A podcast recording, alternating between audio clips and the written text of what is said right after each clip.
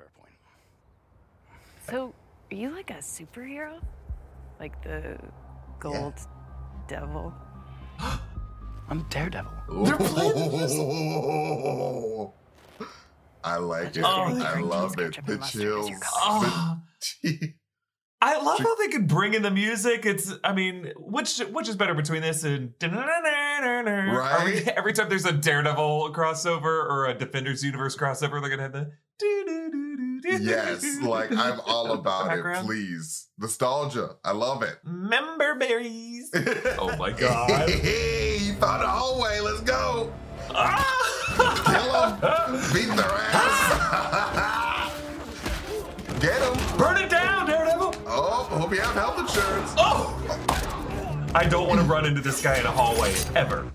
Yo, that baton though. Let's go. No mercy. Ah, I miss this so much. I need this in my life. Hey. Oh, Just wow. Hulk out and tear it off. This is so awkward. This is a, yeah, I'm just oh this man, awkward, oh yes. man. You know, F off Cersei and Icarus. This is way better. Oh, who's doing the walk of shame? Is next episode the finale?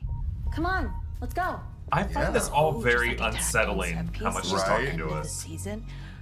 This is the big twist, isn't it? Huh? But the question is, is it the kind of twist that's like, ooh, there's another Hulk, but this one's red, or like, I'm getting fridged? Red Hulk? Like oh, direct. Oh, she did the she did the snicked. She even said snicked. she did a She's Wolverine. like, She read that article. She read the man fights with metal Hey, claws man. article, She's and that was her. She's a paralegal. Welcome back to New Rockstars. She-Hulk episode 8 gives its most impatient fans everything they could have wanted. Daredevil Matt Murdock, including the Netflix theme music, Daredevil back in a hallway, Leapfrog. And we got the! Sorry. we got the horniest Marvel Disney Plus has gotten yet. Uh, some little confirmations that Sokovia Accords were repealed and Wakandan vibranium is loose. We got a wink to Red Hulk and Wolverine. The Intelligencia humiliating Jen and bringing out her her angry side. Daredevil, Daredevil and She-Hulk. She-Hulk. This is Inside Marvel, New Rockstars, She-Hulk After Show. I'm Erik Voss. With me is MT. How you doing, MT? I'm doing good, man. It's today's the day. Today is Frogmas for me. I've got my boy Eugene Patilio. Hashtag free Eugene. Hashtag Eugene did nothing wrong. Absolutely, he was flawless. Uh, morally neutral, even in this episode. Um, just so good. I love him. Brandon did an amazing job. Like Brandon Stanley, He was great. fantastic as Leapfrog. um, now you may be wondering where Jessica Clemons is. Unfortunately, she had a, a, a pet-related emergency this morning. Uh, thoughts and prayers with this kitty cat. I hope We love you, can- cat. It, it's not. It's not that serious. I don't think it's that serious. But also a bummer that we can't talk with her for this episode. She's still gonna be doing the breakdown though. That will be coming out Yes. tomorrow, and you know that Easter egg breakdown's gonna be lit because so much happened in this episode. I can't wait to hear her thoughts about all of this. But let's let's react to this episode and all the crazy stuff that happened in it. Uh, the episode begins with Jane Patilio leapfrog. Uh, he comes to Jen wanting to sue Luke Jacobson for his suit catching fire when he tried to like stop these guys from stealing QLEDs or OLEDs, which uh, fascinating debate, especially with the episode of Game of or House of the Dragon this week. I think a lot of people are like, "Hmm, which TV has the better, um, you know, um, a contrast on its screen? Because we we all need some high contrast OLEDs, and HBO assumes all of us have high contrast OLEDs apparently if they release their episodes looking like this. Um, but um, we find out that Eugene's father, I assume Vincent Patilio, is a Hmm. major client of GLK and H. Uh, which is interesting. This episode doesn't dig that much into the Patilio family history, but I, I just found all that interesting. So Holloway makes Jen take on the case, and this strains her relationship with Luke. He's like, I'm not going to design any more uh, suits for you. But remember, Jen still has that other hang up bag that she hasn't gotten into yet. And during the trial, Luke's lawyer is Matt Murdock, whom Jen introduces with the hilarious line of, Who's this asshole? And I just think it's, she's saying that about a blind lawyer. It's so funny that she would say that. she's like, hey, she's competition, so who's this asshole? I don't give a damn. Who's this He's like, I gotta take him down. And uh, as Matt was in Spider Man No Way Home, he's just one hell of a lawyer. He's dropping legalese left and right, getting Jen's request to reveal Luke's client list denied. Uh, he Mhm. also mentions that the Sokovia Accords have been repealed, which, you know, might have seemed obvious to some because plenty of superheroes have been walking around in phase four, but this is huge, huge implications for the MCU and Mhm. specifically Matt's life in the MCU. Uh, we're going to talk more on that later. Uh, but Matt gets Eugene to admit that he used freaking jet fuel in his suit, so the judge dismisses the case. Now, Jen or Matt buys Jen an appletini, and he tells her Jen Walters can use the law to help people when society fails them, and She-Hulk can help people when the law fails them. Uh, this scene is sopping with sexual tension. I Oh, even boy. think that appletini, the fact that the cherry floats all the way to the bottom of the green, I mean, that red mixed in with the green there, I, I can't help but read into that. The symbolism, the symbolism. Like that. That's what these uh, writers get paid for. The symbolism. Perfect. And we have to assume that, you know, Matt Murdock is a courteous lover and he took care of business. I would hope so. And unlike Batman, I mean, this is Marvel we're talking about here. You know what I'm saying? I know what you're saying. Um, so, so Jen gets a text from Todd requesting he meet her at a bar and then follows up less than a minute later texting, I was assured that GLK&H was a 24-7 firm. Can I call Holloway to ask if that's inaccurate? I and was I, so annoyed. I was so annoyed. I hate to admit it, I have sent texts like this before when I've just been uh, in a mood like, um, excuse me, I was told, uh, blah, blah, blah, blah, blah, you know, uh, wow. yeah, this like, people don't like me. but like Todd himself, he's just so like creepy of a dude that's just like you know that he wants something that's not business related. What a freaking creep. Absolutely. Uh, so she meets uh, him at this bar. He says that he bought a Wakandan spear at auction for one milli. Uh, Mm. A million dollars for a whole Wakandan spear. That's a hell of a deal. Vibranium is supposed to go for like ten thousand dollars per gram of it, uh, and that's a lot of grams in that spear. Wait, did I do the math right? Even wait, ten thousand. I don't know how many grams that spear is. I just think a million dollars for a whole fashioned Wakandan spear is is really really low. Like I feel like if that were at the auction that Hawkeye was at, that would have gone for like ten times that.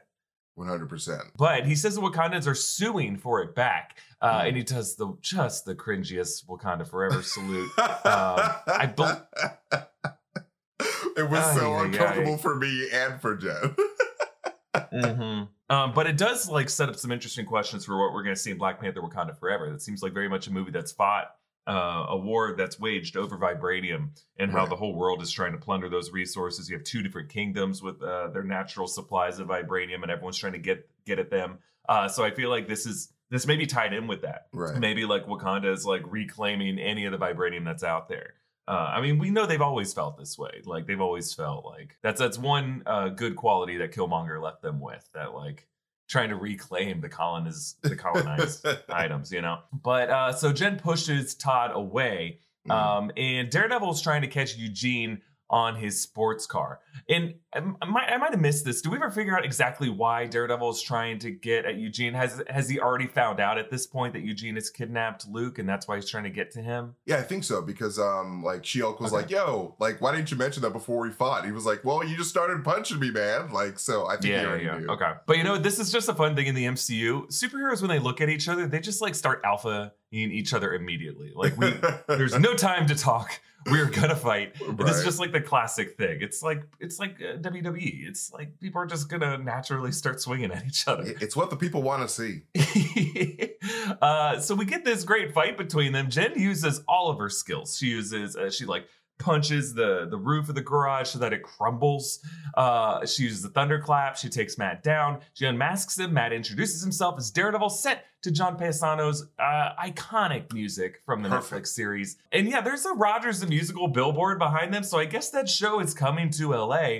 And I, you know, when I, I was at D23, they did uh, an LA cast performance of uh, "I Can Do This All Day," and I loved it. Everyone was great, but my boy uh, Nico de Jesus was not playing Ant Man in it, and it it broke my heart. The guy that got to play Ant Man, really good dancer, but he's no, He's no Nico de Jesus. Nico, man. And, like uh, it's not an Nico. authentic production without Nico. Do they not understand that? What are they doing? Hey, this is the thing with Torco. This is why they do Torcos. You got to give other people a chance to take the role, but it, they're not the original cast. And you know, Nico's on the original cast recording, so he's immortal. Exactly. He's immortal. That's he's in the MCU. That's that's what matters. um, so Jen and Matt arrived to Eugene's lair, the lily pad, and MT and I were talking about this before we started recording.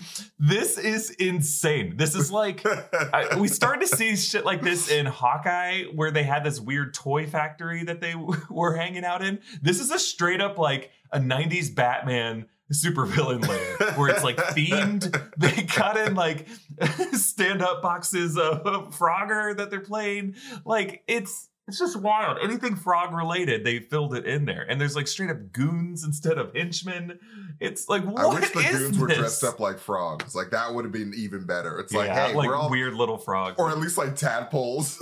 He's awkwardly Oh yeah, that's like what they were talking about, right? It's like they even reference that, like, or it could be baby frogs or tadpoles. It's the same thing, dude. Um, yeah, but I don't know if that would make them that would make them henchmen, not goons. I think at the end of the day, because then they wouldn't just be doing it for the paycheck; they'd be doing it because they believe in the they want to wear their uniforms. But um, True. so um, yeah, Luke is in here. Um, uh, Eugene is like forcing him to make these this new super gear. And um, up on the roof, Jen and Matt debate the difference between goons and henchmen.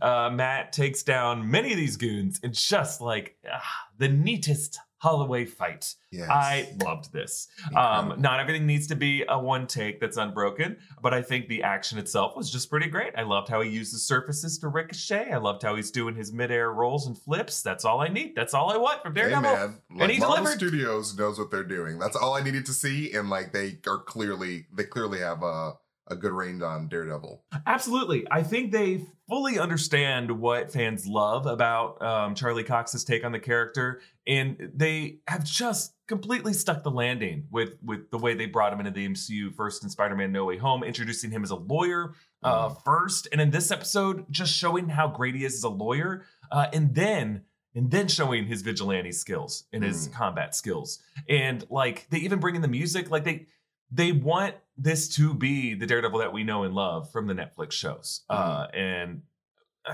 I- there's so many good things to say about they they could have made so many different choices with the way they brought him in and they just made all the right ones. So I'm just Right. so pleased to see I that. love it.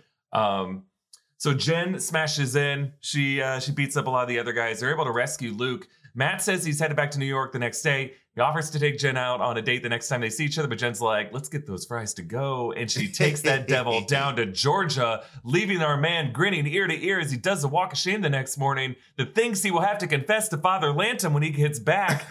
Oh. Forgive me, Father. I clapped those green cheeks. Forgive me, Father. Father Lantom's like, "Oh dear me." I'm gonna need more details than that, my son. And Matt's just like, "No, I don't think I will." I don't. just cut to him and Jen pounding to it's been a long, long time. oh my god. Um, just that bed smashed to smashed to splinters. Um, so at this point, the episode gets really interesting. Jen addresses the audience. Uh, she's assuming the episode should be over. And I looked at the time at that point. It's like 24 minutes. This is normally when we cut to credits. And I just love the awareness there. Uh, but she realizes it's the penultimate episode. So it's time for a tacked on cliffhanger twist. Jen wonders if it'll be Red Hulk or if she'll get fridged.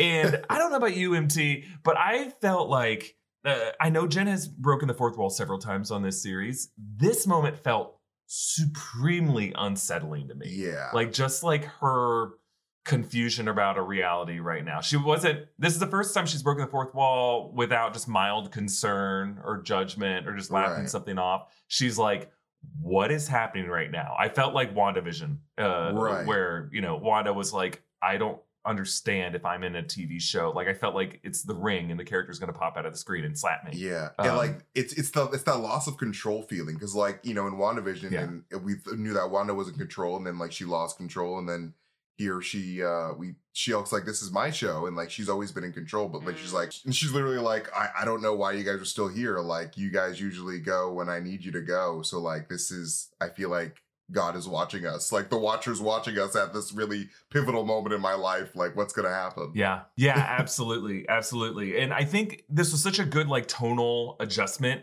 in in at the end of the episode because the episode had been so much fun and just a good vibes, like classic MCU, two superheroes coming together, funny, trading quips, fighting a little bit, then working together, uh, having some great collaboration, and then hooking up. Like it had that great chemistry that uh, that's always been the best part of the MCU. So we needed an adjustment there to like you know make us worry suddenly. And I think Jen did a good job saying like something bad's about to happen. Right. Um, and this was like really uncomfortable. Uh, I don't know, just living in the living room with her for a moment. It felt like the the the Fleabag moment where like Andrew Scott turns around and and it freaks us out. Like Right. sometimes it's breaking the fourth wall can just like really get under your skin. But you're totally right, MT. It, it's the loss of control is what it's all about. And it's it's really good that they did that because that's what this finale scene's all about. We see Jen. Oh, by the way, yeah, Nikki totally impersonates Wolverine there. She she does the snicked sound, which I just love.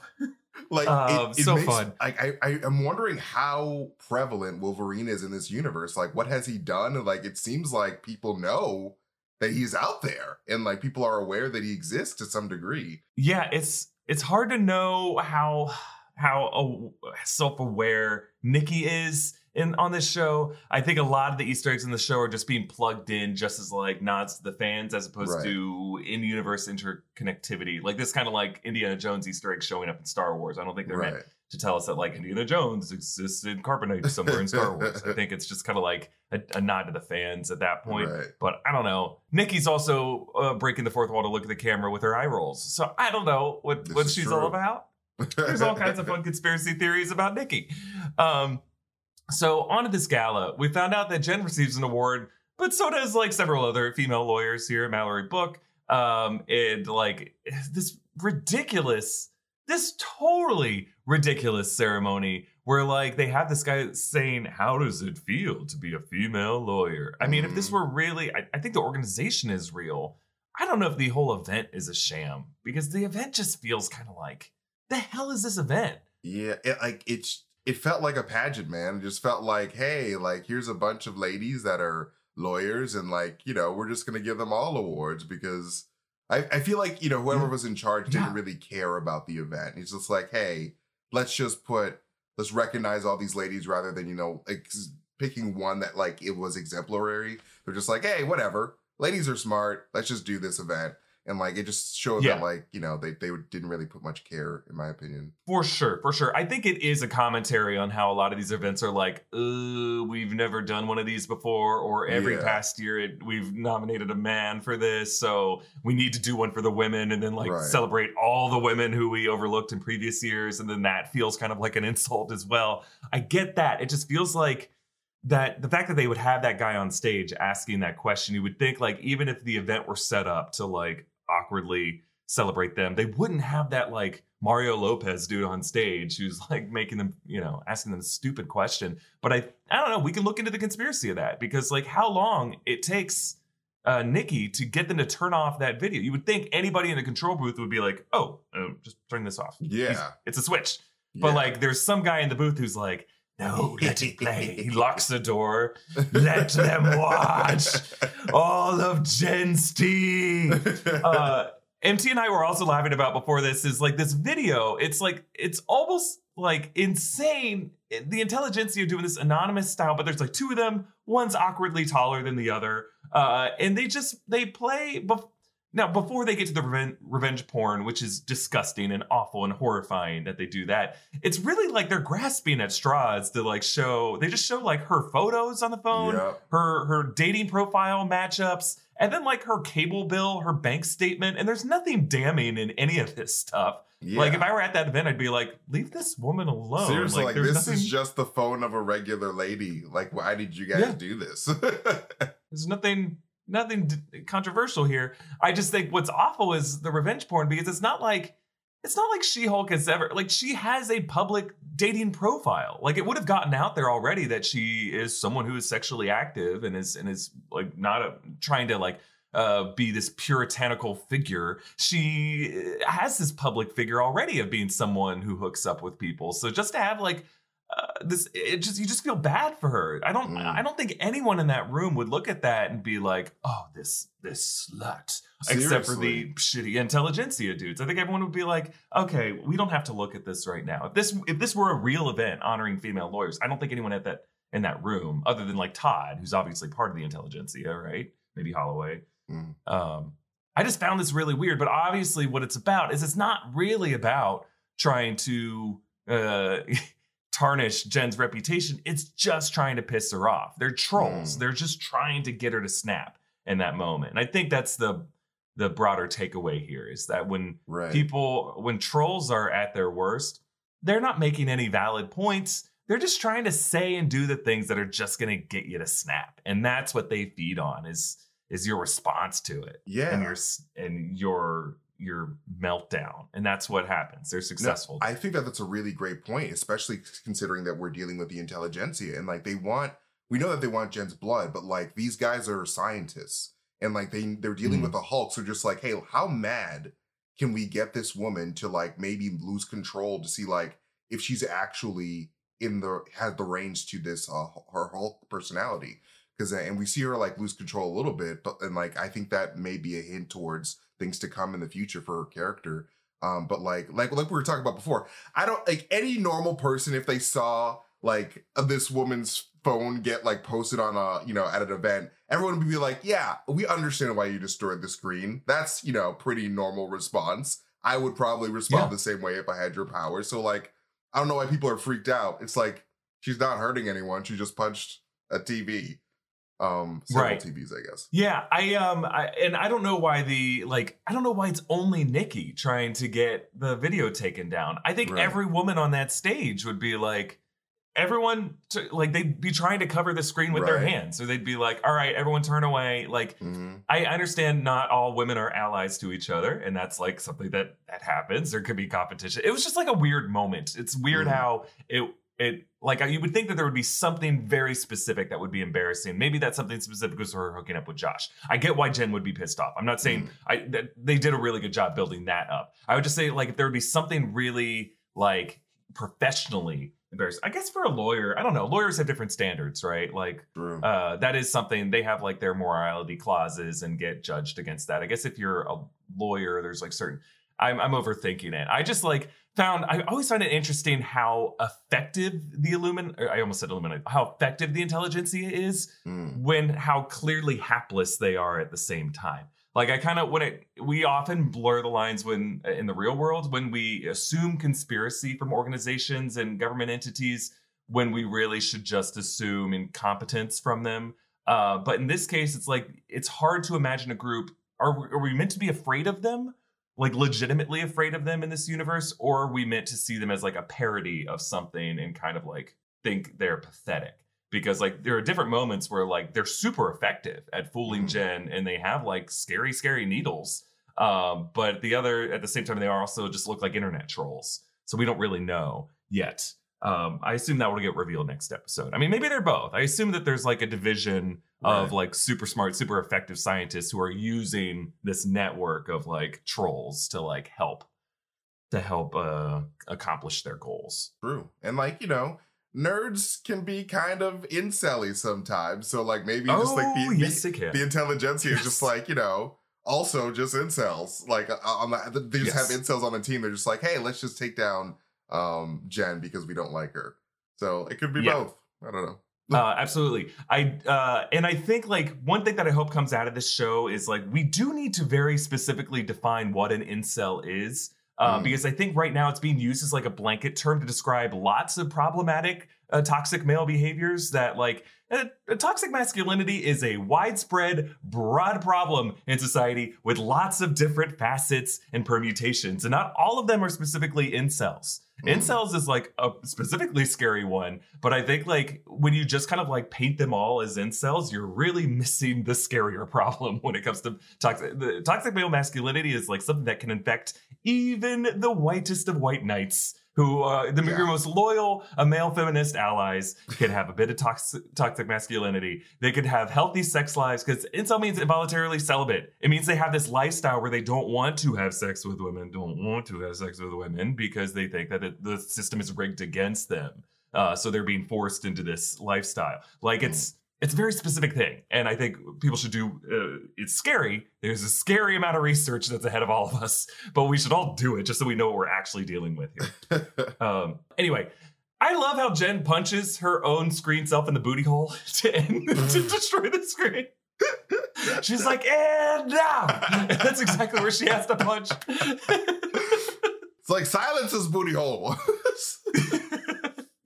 um, and uh, yeah, so the whole screen comes down. Everyone's scared. She turns into a true, like, classic Hulk that everyone's afraid of. The soldiers show up. They're ready to hit her with those uh, sonic cannon guns and restrain her. And just this, like, this sad, sad final shot where she is like got the rubble in her hair. She looks at the camera and she's like helpless in that moment. She's like Mhm. looking at the audience, being like, "Help! Like, what do I do here?" Uh, and I think such a great way to end the episode. And what, uh, what a great episode overall. Like, I think this is this is exactly what we want from She-Hulk. Uh, sure. And this episode, of course, I think nailed Daredevil's introduction to the MCU. After we saw Matt Murdock in No Way Home, this is really Daredevil. Uh, we got the the flips, the beats, the beat downs, everything that we love about the character from the Netflix series. Uh, they engage in the horny hookups uh, that we see a lot more of in Marvel Comics, but perhaps more importantly now, Matt as just an all-star lawyer. He establishes a new legal precedent in the MCU when it comes to the Sokovia courts. and I think this is what uh, the MCU has always done really well. I think for a lot of the MCU origin stories, they've been uh, a bit boring at times. Some of them have been amazing and great, but what makes the MCU really fun is when those characters leave their origin stories and join other characters in team ups, Mm. uh, either in the final acts of their movies or in the the next movie. Uh, like I think Thor did not become fun until uh, the 2012 Avengers film. Most of those Avengers did not become fun until that 2012 Avengers film. They're it's always uh, they're always compounding each other's powers. Uh, They always uh, are built more on their chemistry with other characters and that promise that any of them can show up and help each other or fight each other at any point. That's really the the dazzle of the Marvel world uh, compared to I would. This is just my analysis of it. I'm not saying this is true uh, 100% of the time, but I think I'm more likely to watch a DC superhero alone, going through their own private battle, Mm-hmm. whereas I want to see the Marvel characters in a sandbox and at a party. Uh, Right. You know, it's always weird to me when uh, DC superheroes do too much team up. Because I, I know things like Justice League exist. I know a lot of them team up all the time. I just I, I find it more fun when they're in their own weird dark little cave or whatever. Right. So, but yeah, the Sokovia Accords, uh, a big game changer, and it's a very big deal for Daredevil in particular. So that's what we're going to talk about here. But MT, why don't you hit us with that merch plug? Yeah, guys, be sure to head on over to newrockstarsmerch.com today to grab our latest obsession shirt, Lady Justice, inspired by She Hulk, attorney at law. The shirt is limited edition, and when you purchase it, you unlock the ability to get a custom shout out that will appear right here on Inside Marvel. So support the channel and check out all of our awesome merch options over at newrockstarsmerch.com today. Yes, yes, yes. Uh, now, MT, let's dive deeper into this discussion. What Yeah, what man. was I think the biggest question coming out of this episode? Yeah, I think the biggest question is uh, why is the Sokovia Accords being repealed such a big deal for Daredevil? Yeah, so ever since Avengers Endgame, the Sokovia Accords have come up time to time in interviews with Marvel execs and directors and showrunners. Everyone's asking if the legislation from Captain America Civil War is still affecting the MCU Phase 4. Since the Avengers successfully reversed the snap and defeated Thanos, would the planet really still care about reining them in with this superhero registration? In Phase 4, though, if you think about it, the government has really been restrictive of superhero activities. And WandaVision's sword set up that perimeter around Wanda. They used White Vision to try to kill her. And the Falcon the Winter Soldier government uh, forces confiscated Cap's shield from John Walker. In Spider-Man No Way Home, the DoDC tried to prosecute Peter Parker and his friends and family and confiscated Stark Industries tech. In Ms. Marvel, the DoDC cracked down on enhanced individuals. And in Black Panther Wakanda Forever, the UN is coming down on Wakanda to share their vibranium. But now Matt Murdock confirms that the Sokovia Accords have been repealed in the MCU. And that is a huge win for superheroes everywhere, especially ones who prefer anonymity and some autonomy. And we know our man Matt Murdock prefers being a superhero in that vein. Actually, one has to imagine that Matt Murdock himself might have played a role in getting these accords appealed Mm. uh, or repealed. He probably appealed and got them repealed because he could have been filing some legal memos on Nelson and Murdock letterhead. Imagine there's probably lots of lawyers from around the world who are sending in briefs and memos. Uh, I don't know what government agency you'd have to uh, appeal to, probably the UN. Uh, but I, I feel like he might have filed some anonymous brief Uh, there could have been a lot of more high profile public figures who got them repealed, but we didn't see this movement. It may have just been a decision made by the UN in the aftermath of the blips. Like, oh, you know, we don't need to enforce this anymore. Right. I think it'd just be a, a highly unpopular decision politically after like the Avengers saved the the universe for like to be like, all right, now we're gonna crack down on you guys. It's like it just wouldn't be a good move. Right. Um, for them. Right, absolutely. Like, uh, it'd be one thing if like government agencies didn't enforce it. That's Mm. that's often what happens when there's an unpopular law. They just stop enforcing it, Right. and then eventually. But for it to be fully repealed, it would mean that there would have to be some government forces who are still enforcing it, and then a widespread social and political movement to fully and legally repeal it. Mm. Uh, and in order to do that, that's hard. You got to get a lot of people lined up, and you got to make sure that like there's significant political pressure on them. And my thinking is there might have been some superhero who was unjustly prosecuted. Now Mm. you could say that happened to Spider-Man, but no one really remembers that right after the memory wipe. So it makes us wonder, like, what superhero right now in the world would it be? Like Sam Wilson, Captain America, maybe? Did he get into some Mm. trouble? Did someone else? Did Bucky Barnes? because Bucky Barnes was still bound by the Sokovia Accords. Did like the world come and rally around him? Did Wakanda speak out on behalf on Bucky Barnes? Because like Hmm. obviously they have this uh, loyalty to him. Uh, and I I think that's a theory I'm going to go with. I'm going to say like uh, Ramonda went in front of the UN because we know she's uh, getting in all kinds of fights at the UN and says uh, this white wolf saved all your lives.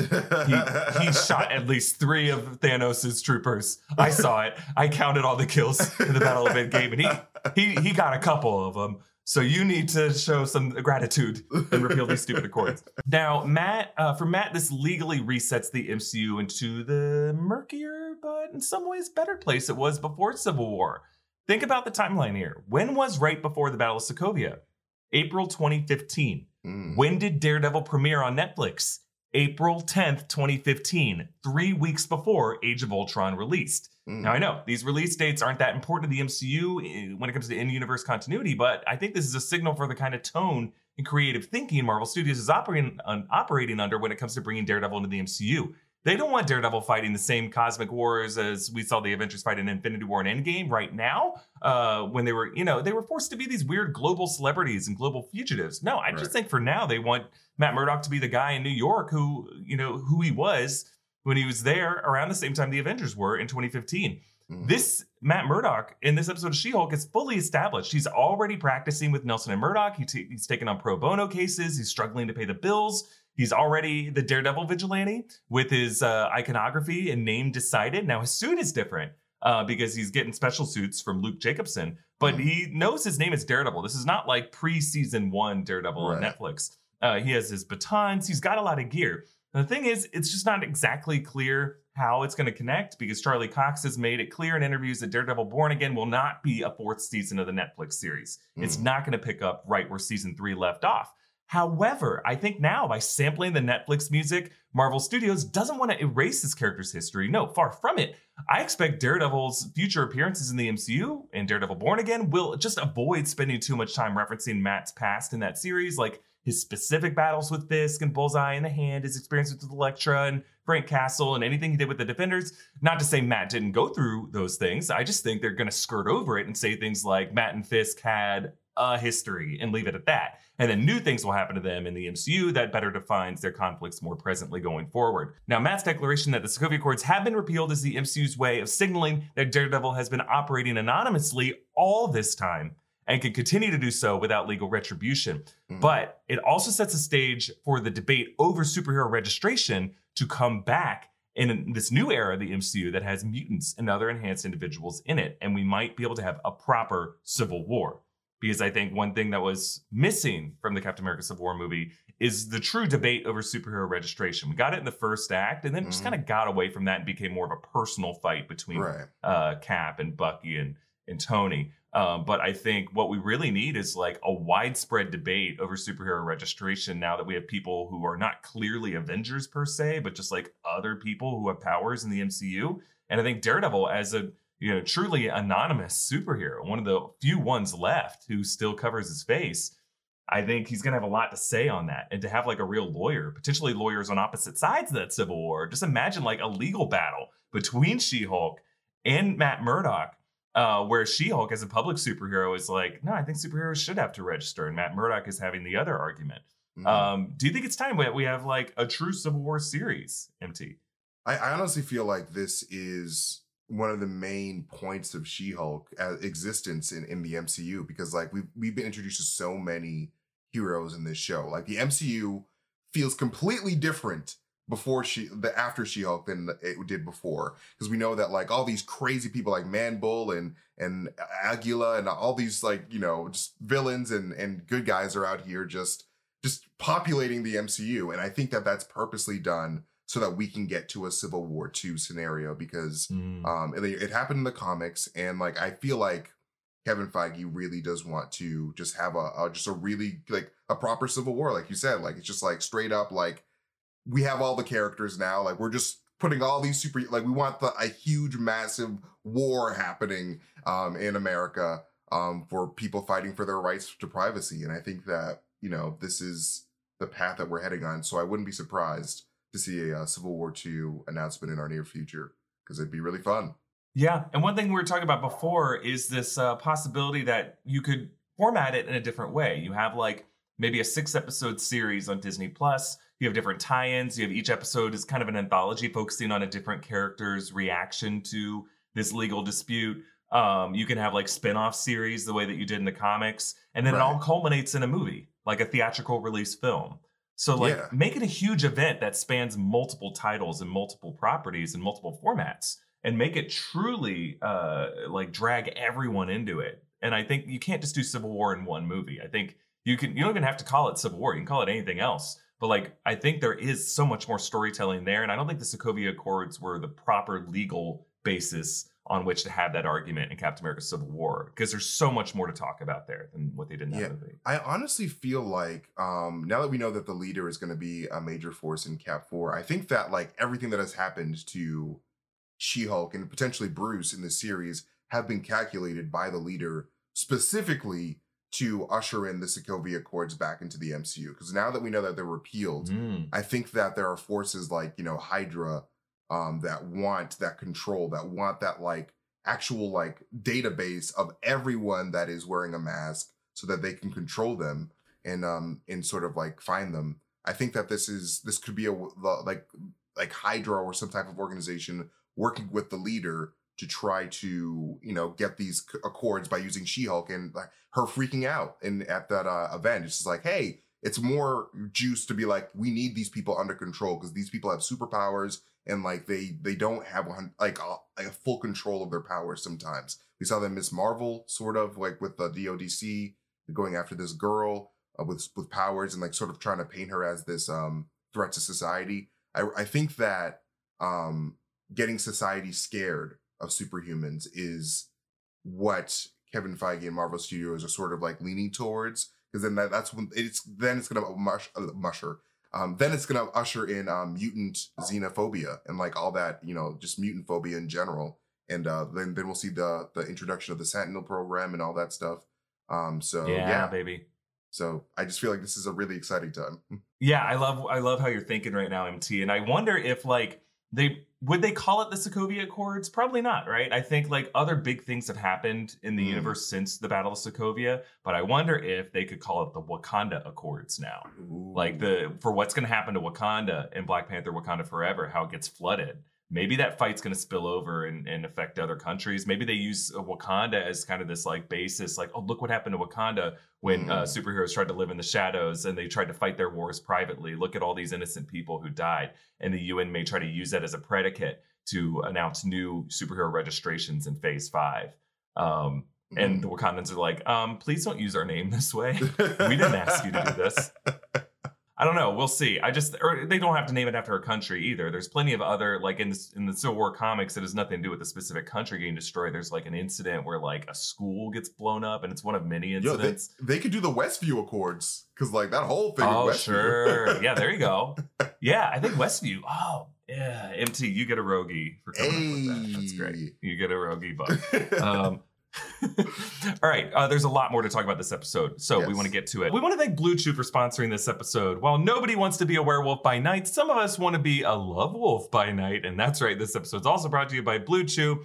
Confidence can take you far in life. It can also help in the bedroom, and that's where Blue Chew comes in. Blue Chew is a unique online service that delivers the same active ingredients as Viagra and Cialis, but in chewable tablets and at a fraction of the cost. You can take them anytime, day or night, so you can plan ahead. Just be ready for whenever an opportunity arises. The process is simple. You sign up at bluechew.com, consult with one of their licensed medical providers, and once you're approved, you'll receive your prescription within days. It's all done online, no visits to the doctor's office, no awkward conversations, no waiting in line at the pharmacy. Blue Chew's tablets are made in the USA and prepared and shipped direct to your door in a discreet package. So if you could benefit from some extra confidence when it's time to perform, Blue Chew can do it and make your partner howl at the moon. Find your inner daredevil and find yourself a She Hulk and get Blue Chew in the conversation. And we got a special deal for our audience. Try Blue Chew free when you use our promo code Marvel at checkout. Just pay the $5 in shipping. That's bluechew.com. Promo code Marvel to receive your first month free. Visit bluechew.com for more details and important safety information. We thank Blue Chew for sponsoring this show. All right, let's talk about the Intelligencia uh, coming out of this episode. What do you think their end game is, MT? Do you think Todd might have melted down that vibranium spear for the needle, or was he just bragging to Jen right now? Could Todd be a red herring? It'd be really fun if Todd was a red herring. I think that'd be really funny. Um, but like, I think one of those guys that She Hulk picked up is straight up Todd. I think the guy, the guy she picked up at the end was Todd in a mask because it just sort of fit his like you know his body profile. And I think the Intelligencia's endgame here is a to you know to to get She Hulk's blood to potentially make another more Hulks and more like superpowered beings. Um, for for what purpose? It could be either to just to create more chaos in the world, or just you know just have the Hulk super soldier serum perfected so that they can just have their own army of um of Hulk Mhm. people.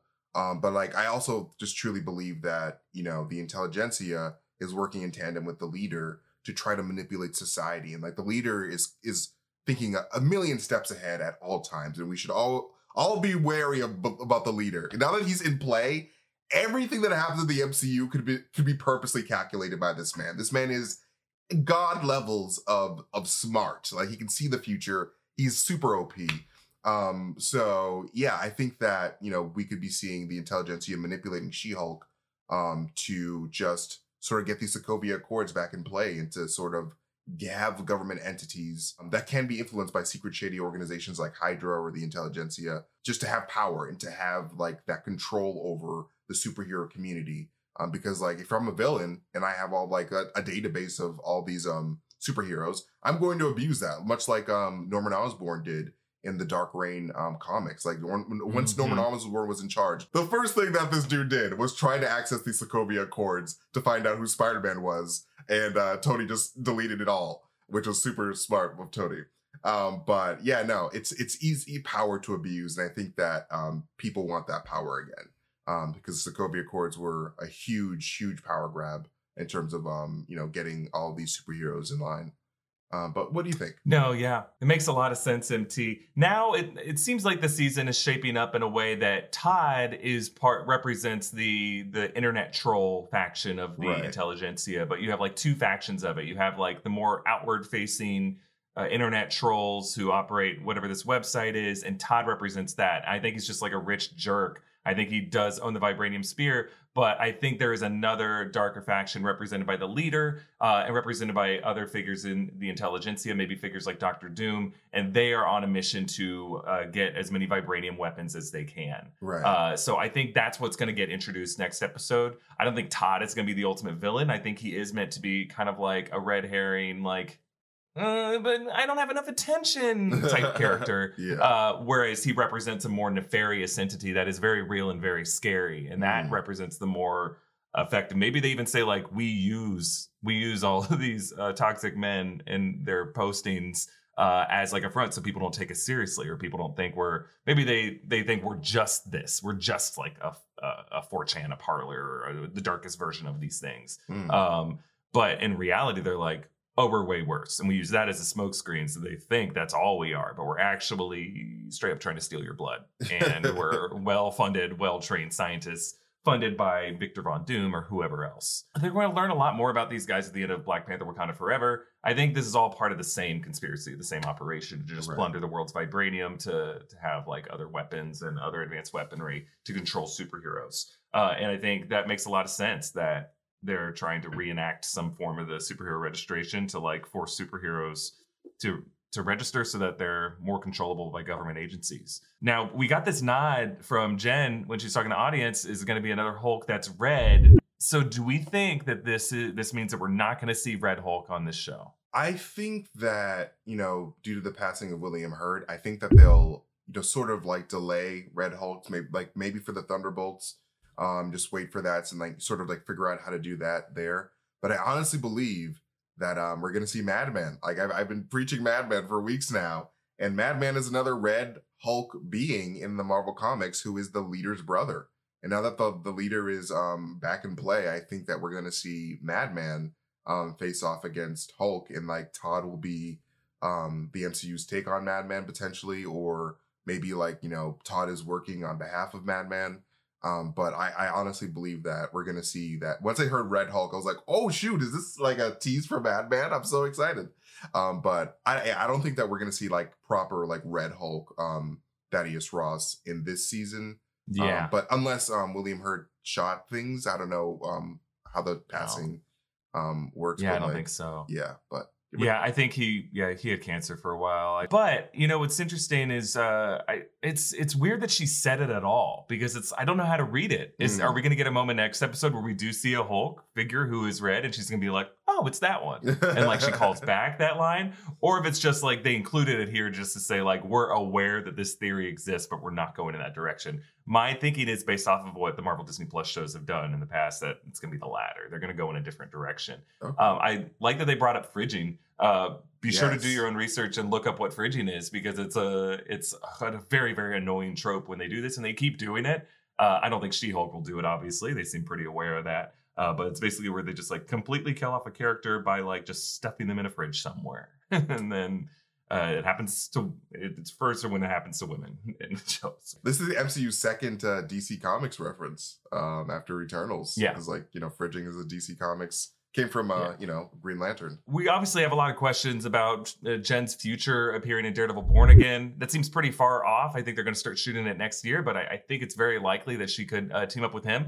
Uh, but are there any other final predictions you want to make for next week? This is the longest Marvel Disney Plus show we've had. Um, I guess no, WandaVision had nine episodes. It does feel like we're back in WandaVision, right? Anyway, this it's just nice to live in a world for a while, and that's what it feels like we've been doing on She-Hulk. Any final predictions? Any big swings you want to take? I think that you know, well, a we're, we're gonna get to see the leader um, at the very, very, very end of the finale, just like uh, hey, hey, I'm here. I'll see you in Cap Four type of scenario. Um, so I think that we'll see that appearance, and I think that we will see Jen fight a Hulk um, in the finale, Mm. and I think that Hulk is going to be Madman um, because it just it, it just ties in the theme of like family because like you know uh, Jen is Bruce's cousin and and Madman is um the leader's brother. And so it's just sort of just like, hey, you're these two nemesis's family members are fighting. Yeah, I just think that we're going to see um Jen just face off against the intelligentsia, learn that HulkKing is Todd, and then like Todd use Jen's blood to Hulk out because he's so obsessed with being a Hulk. But yeah, what what do you think? I'm not confident that Todd will actually Hulk out on this show. Mm. Um, I do think we'll see, we'll definitely see Abomination hulking out uh, Ooh, because we know from trailer footage. I, I have a lot of questions about Abomination's therapy group and whether they were actually truly nice guys. I'm a little worried because I think it's really going to hurt episode seven looking back on it if like if some of those guys were lying to jen or manipulating or exploiting jen in some way right. uh, because I think we needed that to be a genuine, wholesome conversation in order for the, the thematic journey of this series to make sense. right. Uh, but um, I think we will see a Hulk rumble in some way. right. Uh, I think Bruce is going to come back. Um, I think Bruce is coming back in this episode. Uh, I think Abomination and Bruce are going to have a conversation. Um, I think they'll all be part of some kind of rumble. I don't know if it'll be Todd that hulks out. I hope that we have some other kind of Hulk monster. I just think it's at some point we would have seen more to Mm. set that up. It's going to feel like, whoa, this completely came out of nowhere. I think, uh, I think a lot of people after next week are going to be like, okay, uh, they stuck the landing, but episode eight was the better episode. I think we're going to look back at as episode eight as the high watermark of this uh, of this season. And hey, that's not a bad thing because this was an incredible episode of television Yes. overall. and we got we got the introduction of leapfrog and i think that this is very much the beginnings for for Leapfrog's journey into the MCU. Oh, I hope so. because like I hope so. I we, think- we have a lot of questions. His dad is like Yeah. super rich. Like I have a lot of questions about GLK and H and what their like what their morality ties are, what their ethical considerations are, because they have a lot of problematic clients. right. And I think this series will end with Jen leaving GLK and H. I think she's going to start her own law firm. I think Mm. that's going to be like uh, Jen Walters, attorney at law, is going to be that kind of thing. Uh, or I don't know, maybe the title will just be She Hulk, attorney at law. It'll be her own law firm, the way that like some of these other shows just end with the name of the character. You know, right. I think it's going to be that. I would just be surprised if like another major MCU villain appears on this show in the Mm. post credits. I think we may get a hint at some other conspiracy. Like I think we may get confirmation that the Intelligencia is con- there's another faction of it, but we won't Mm, see Tim Blake Nelson necessarily. It'd mm, be awesome if we did. I would just I would just be surprised right. uh, if if we do. Oh, also one thing. Now that we have Leapfrog here, I honestly really want Marvel Studios to make put Leapfrog with the uh, the guys from Abominations group to make a Misfits TV show because all of them would be perfect. Like Leapfrog, Porcupine, all like Aguila. It would just be just so funny. Just because like I feel like they would all work very well together. I'll leave you with like my big swing pitch. And, you know, I'm kind of adjusting it from what my big swing pitch was with you and Jess, where I said that like portals would open and then we'd have a Hulk version of like zombie Tony Stark, a Hulk version of um, the mocap face of William Hurt, the mocap version of uh, Chadwick Boseman's face, and the mocap version of um, of Queen Elizabeth II's face. Um, I don't think all those Hulks are going to fight together. I think after watching this episode, instead, what's going to happen is they're going to come out of portals and just immediately start each other. They're just going to get a big orgy pile uh, and they're gonna distort uh, all those um, beloved people's faces into making orgasm faces, um, and they're gonna add a last one, and it's gonna be that try guy who got canceled, and he's just gonna be at the top of the Oh pile, just trying to get in there. oh no. Did I go too far? hey, Did the, I go the too Try far? Guys mentioned was uh, timely, very timely reference. I had to work it in. We'll leave it there for this episode of Inside Marvel. Jess, we missed you so much. Yes. Please join us for the finale. I hope your kitty cat got got cleaned up. I hope she's okay. Follow MT at Mastertainment. Follow me at EA Voss. Again, Jess's breakdown of this episode, all the Easter eggs, is coming out tomorrow, so keep an eye out Yes. for that. Today, you're going to get my uh, Andor breakdown, and you're going to love that because it's such a good show. uh, also, tomorrow, Marvel's Werewolf by Night is coming, and I did. Oh my god, you guys are in for a treat. It's gonna be so. It's so much fun. I'm trying to move my hands in a way that people won't be able to use this in ways that are bad. you know, just gonna, yeah, add things. It's too late. There's so plenty of plenty of ways you can do that to me well, from archive footage. But yeah, Werewolf by Night. I have an Easter egg breakdown coming out to the channel, and you're gonna love it. You're gonna love this show, and I found all kinds of cool stuff in there. So subscribe to Inside Marvel wherever you get your podcasts. Thank you all so much for watching, and we'll see you next time. Bye bye. hey, Frog Squad, let's go.